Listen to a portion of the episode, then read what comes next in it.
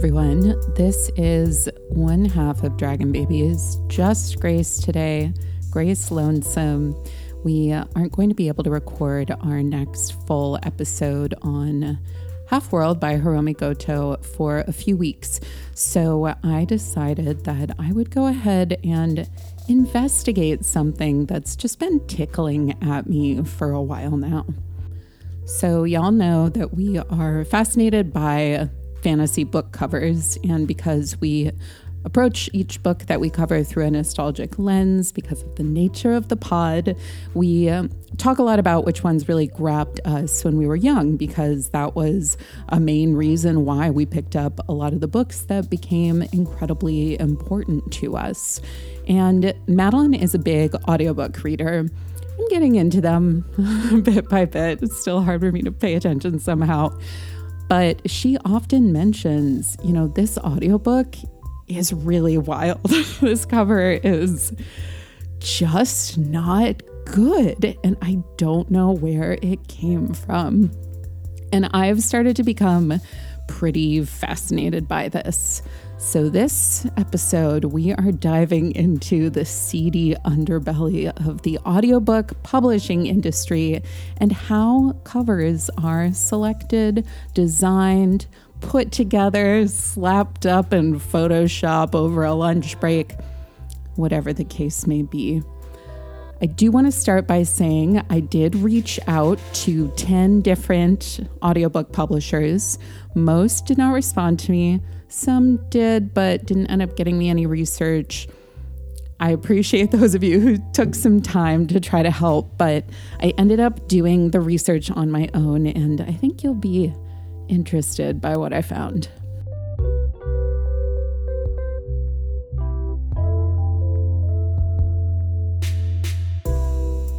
So, off the bat, let's talk about the differences between audiobook cover design and print cover design.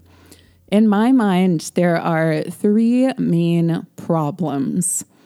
The first one is pretty simple it's proportions. Can the cover be square?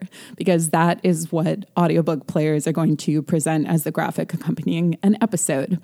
With some existing print covers, it's relatively easy to adapt them. With others, it's really not, and you get some fascinating results. Number two, the copyright. I learned in my research process, more on this later, that the covers of books have a separate copyright from the text because each publisher creates its own cover. So, a lot of these books, if they're being released in audiobook form, years after they were originally published are not necessarily likely to have the copyright carry over so that the audiobook publisher is able to use that same cover. Hence, some of the very different audiobook covers that we see that I can't manage to find on any print editions. Number three, adaptability. Do they have an original art file? What kind of assets do they have? What can they work with? So I started this investigation by looking at audiobook covers for each of our recent episodes and then some of our favorite authors' bodies of work overall. So Diana Wynne Jones, Robin McKinley, Tamora Pierce.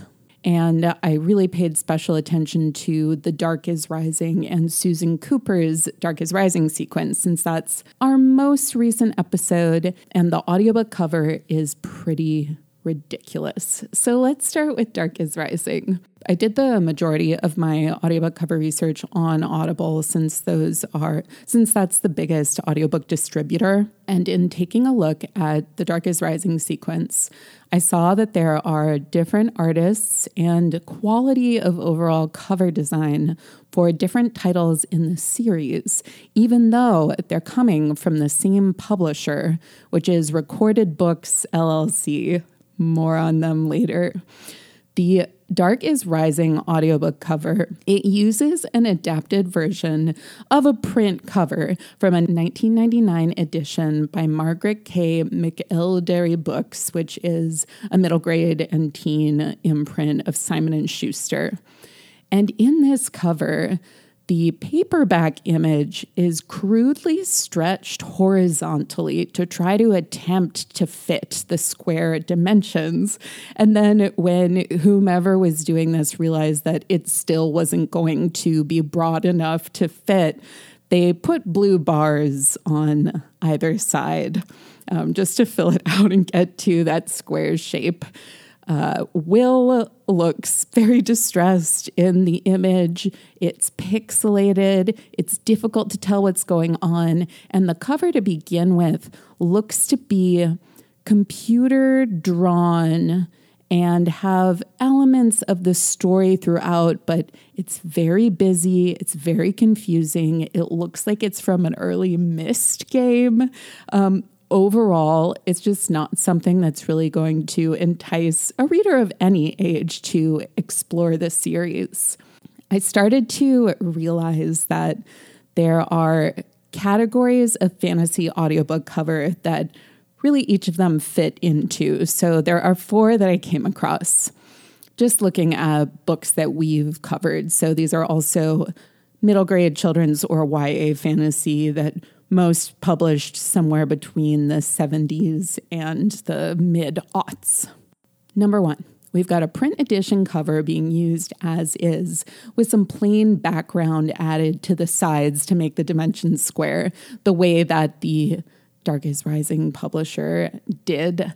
But these are typically the most popular print edition. This is the case for books like Inkheart by Cornelia Funke, East by Edith Pattou, Ella Enchanted by Gail Carson Levine. This works. It's fine. It doesn't look amazing.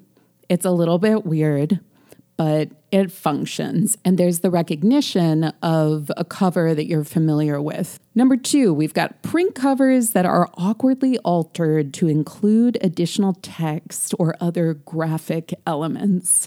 Um, so putting in the narrator, publisher, like an Audible exclusive banner, um, or making the art more updated in some way and seemingly better for the audiobook. Fullcast Audio is particularly guilty here, the publisher that creates fullcast performances of books.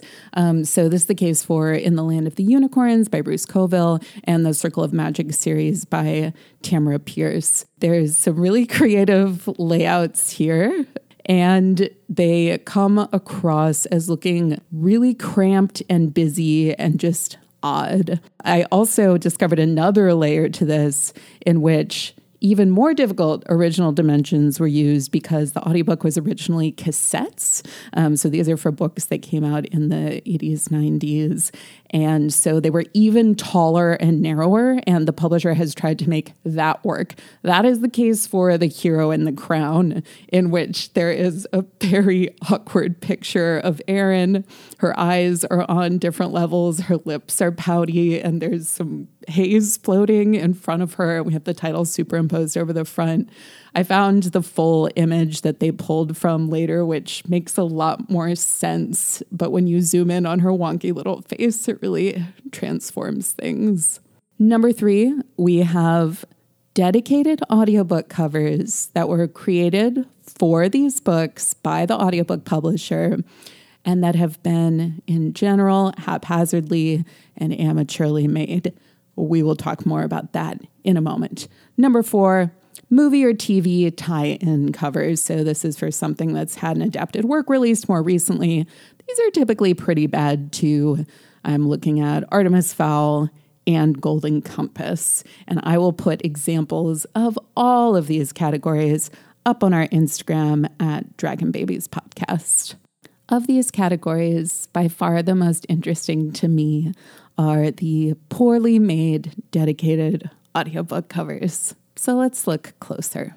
An uninteresting and brief overview of how audiobook publishing works. So, there are audiobook publishers who are the ones who actually get the rights to the work and then record the audiobook. Then there are audiobook distributors. Some publishers are also distributors. Audible has its own dedicated Audible exclusives.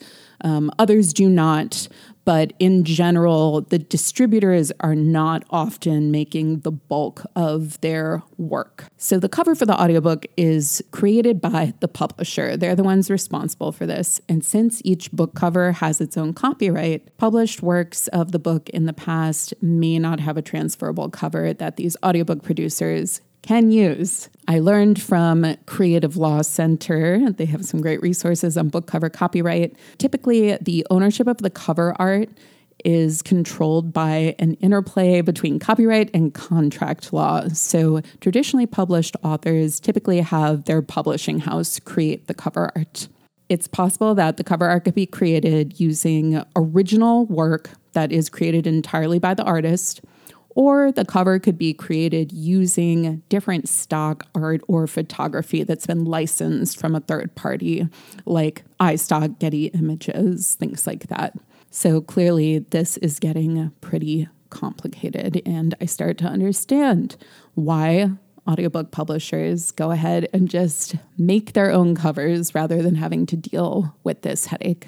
From there, I turned to looking closer at the audiobook producers, and it got to a point where I could open up an Audible cover for a book that we have discussed and immediately know whether it was made by a certain publisher, and that is Recorded Books LLC. So, in the specific niche that we are potting in, there are only a few publishers responsible for these works, um, especially because capitalism continues to condense wealth and ownership, and big audiobook really only has a few members holding the reins at this point. Recorded Books LLC has been committing some particularly bad crimes against Diana Wynne Jones and Robin McKinley, as I mentioned earlier they seem like they are invested in both pandering to whomever they see as the intended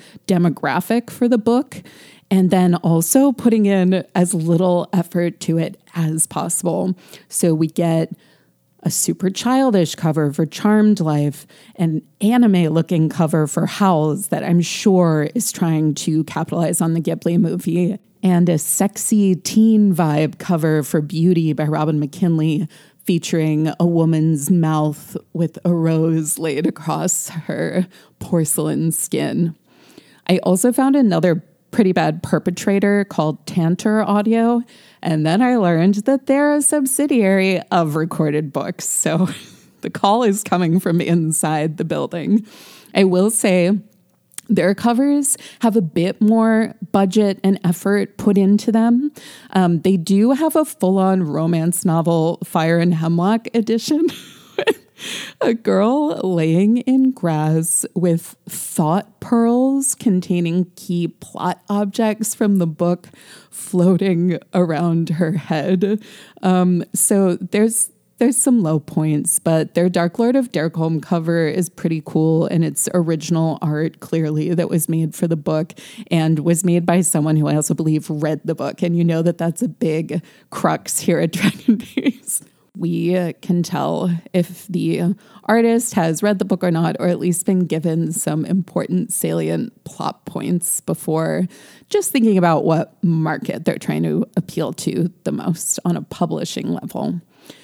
So overall, Tantor clearly put more budget into it. And I think it comes down more to artistic differences between myself and the publisher rather than overall effort because they're not choices I would make, but they're fine. On the better end, just to be a little positive, is Penguin Audio and Harper Audio. I saw some really beautiful dedicated audiobook covers that they had made just for those editions two high points for me were Hogfather, which has a gorgeous Christmas wrapping paper type design around the border, um, bright colors, a sleigh in the center. It feels silly and Christmassy and also a little dark works really well. And then Stardust by Neil Gaiman, which is a sparse but lovely watercolor of the moon against a very fluid multi-toned sky on a gray backdrop um, and it feels to me very evocative So, Recorded Books LLC is the culprit of these horrible audiobooks. We've established that much. But who are they? And what do they want? They are a component of RB Media, which is an audiobook publishing company that has global markets. It claims to be the largest audiobook publisher in the world. There is a great New Yorker piece called The Pleasures of Being Read To by John Colapinto. I will also link to that on our website. And from there, I learned a little bit about the history of audiobooks, which actually began with recorded books media.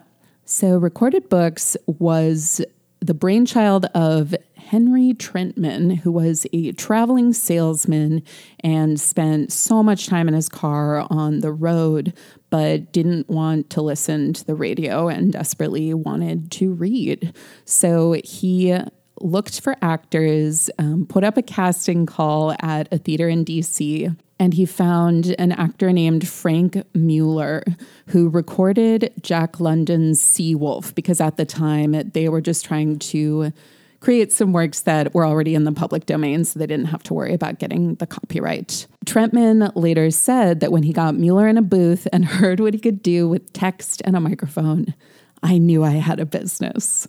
This was in 1979, and it actually took a little longer for recorded books as a company to catch on um, because people were wary of audiobooks. They thought they were for the blind, and the first audiobooks were actually an initiative of the American Institute for the Blind all the way back in the 30s, the 1930s. So Henry Trentman came along at the right time because he may have been a traveling salesman, but by that point, it was the mid 80s, and people were moving to the suburbs, and suburbanites were discovering that they had horrific commutes, and listening to audiobooks made them just a little bit better.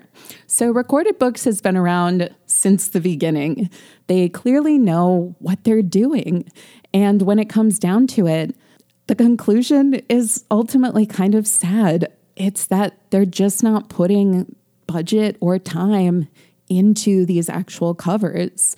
The art department, I imagine, is much less equipped than for one of the big publishing houses or even a small publisher that focuses on print editions, because these audiobook publishers most of them are dedicated to audiobooks and they don't have to worry about print. So they're trying to do what they need to do to get these files to the distributors as quickly and easily as possible.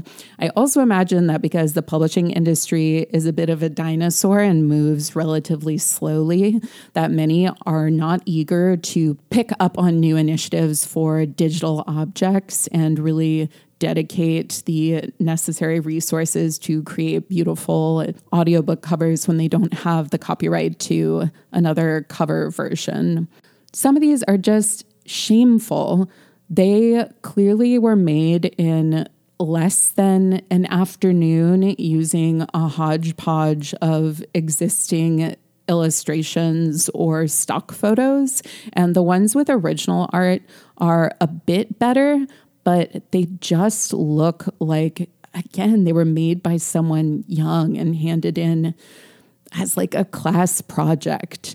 And the thing is, I start to feel cruel when I repeat that these are bad just over and over again because the covers are fine, but clearly that's all that the publishers are going for being fine.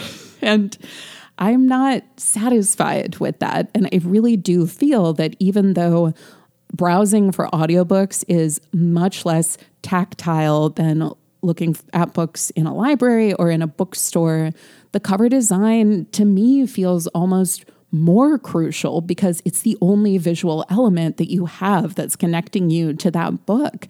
So it seems like it should get even more focus put on it. I don't know, I'm talking myself in circles.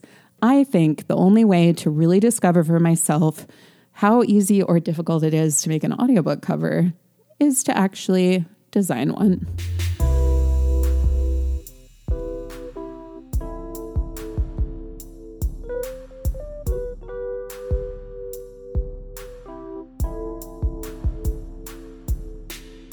Okay, which book am I designing a cover for? I'm going to just go ahead and go with our most recent episode, The Dark is Rising by Susan Cooper, both because the book is very fresh in my mind and it had a big impact on me, and also because the existing audiobook cover is respectfully trash. So we need a replacement. I looked up some advice for designing audiobook covers. Um, I was told to choose captivating typography, an eye catching color palette, images that give just a glimpse of some plot details and intrigue the readers. And then, from my perspective, the most important part is making sure the image and text are easy to read and comprehend when you're looking at them on a phone screen. I do have design background. I uh, own a marketing agency that does web design and marketing for small businesses. So I already have some tools at my disposal. I know how to use Photoshop. So I do have that on my side. The first thing I have to decide is whether I'm making my own graphic elements. Like I'm going to go ahead and actually draw some kind of illustration that I'm going to use, or if I'm going to purchase licenses for photos or illustrations that already exist and then use those to design the cover. Going into this, I do want to approach this not exactly like I'm one of the recorded books LLC art department employees, but I do want to aim to do this in a relatively efficient way so that I can try to somewhat emulate the experience of these audiobook cover creators, whomever they may be. They would not reveal themselves to me. My first idea, which I think would be really amazing, um, I would have to illustrate and spend a lot of time on. So I'm not going to do it. That idea would be to have a black cover with an illuminated skylight as in Will's attic bedroom, with a crow peeking around the corner, and then a boy's outline in the corner in bed. So, kind of Will's head down in the corner looking up at the crow in the middle of the night.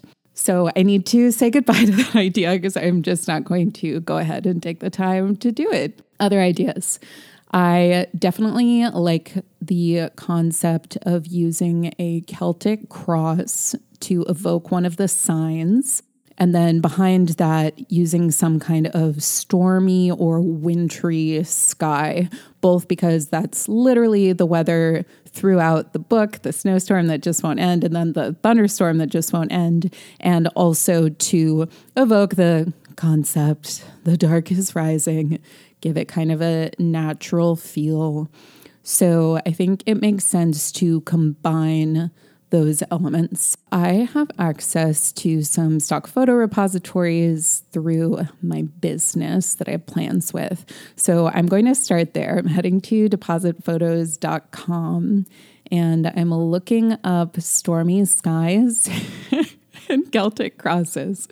The funniest part about this is going to be my team walking on to deposit photos and being like, who who is doing this?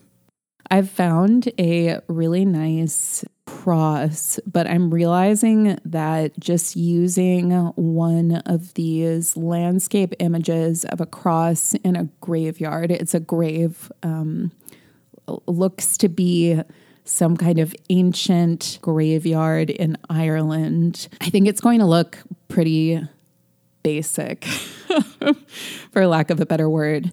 So I'm starting to think that what I'd like to do is go ahead and make the make my own sign. So just a really basic symbol of a Celtic cross and then maybe use this grave as the actual texture and background for the sign. I'll go for the stone sign and use this grave um, that has some nice moss. And then I'll pull some different images for the sky. Okay, I've got my sky images. I have one with some appropriately swirling, angry clouds. I'm going to start working on making my cross in Photoshop.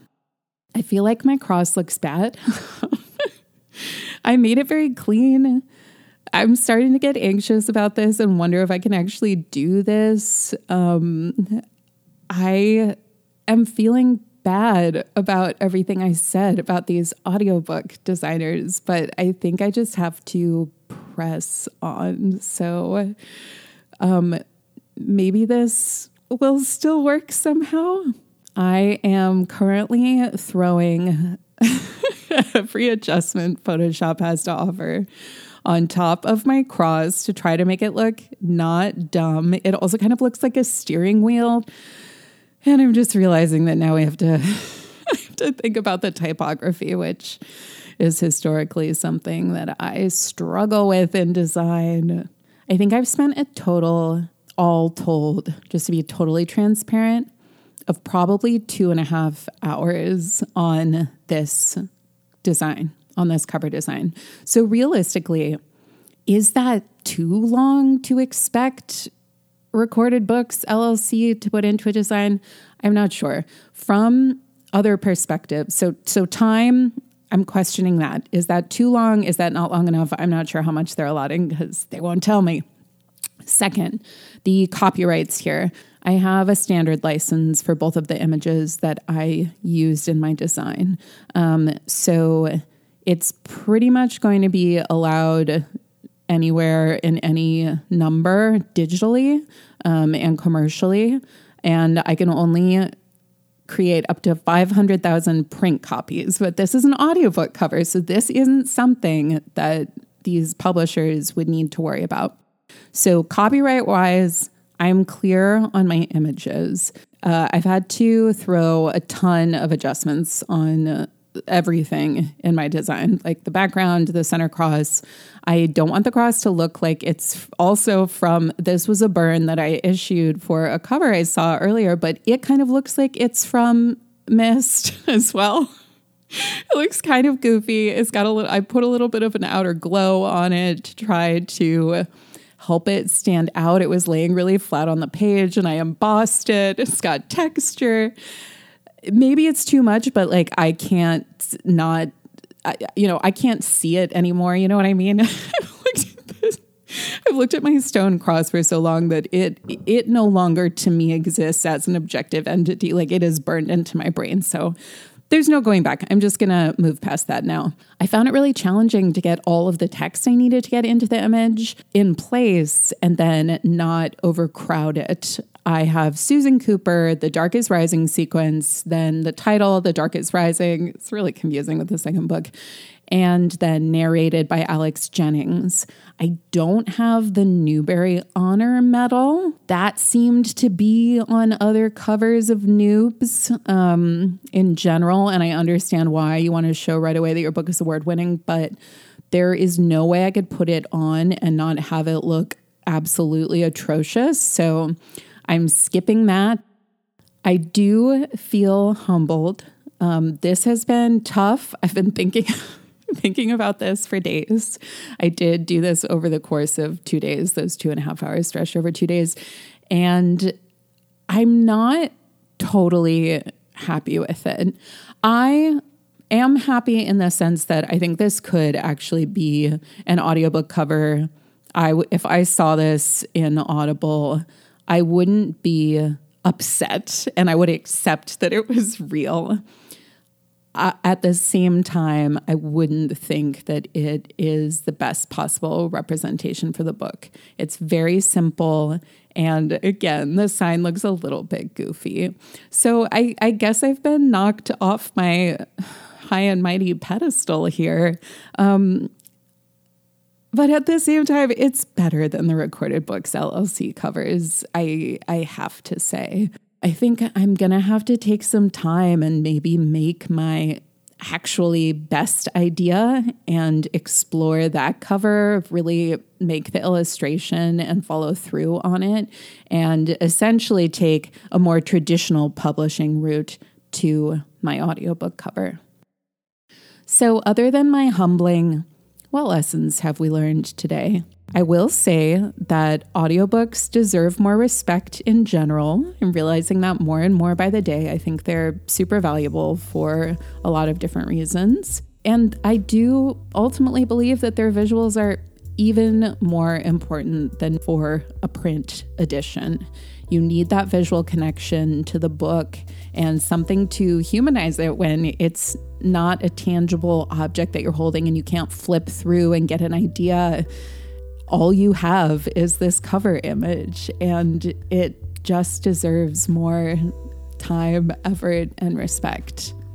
I'd love to see any of your Dark is Rising cover ideas, or feel free to comment them or email them to me. Maybe we can work together and come up with something. My final cover will be posted with this episode on our website, dragonbabiespodcast.com, Instagram at dragonbabiespodcast, and Twitter at dragonbabiespod. And you can come give me some constructive criticism.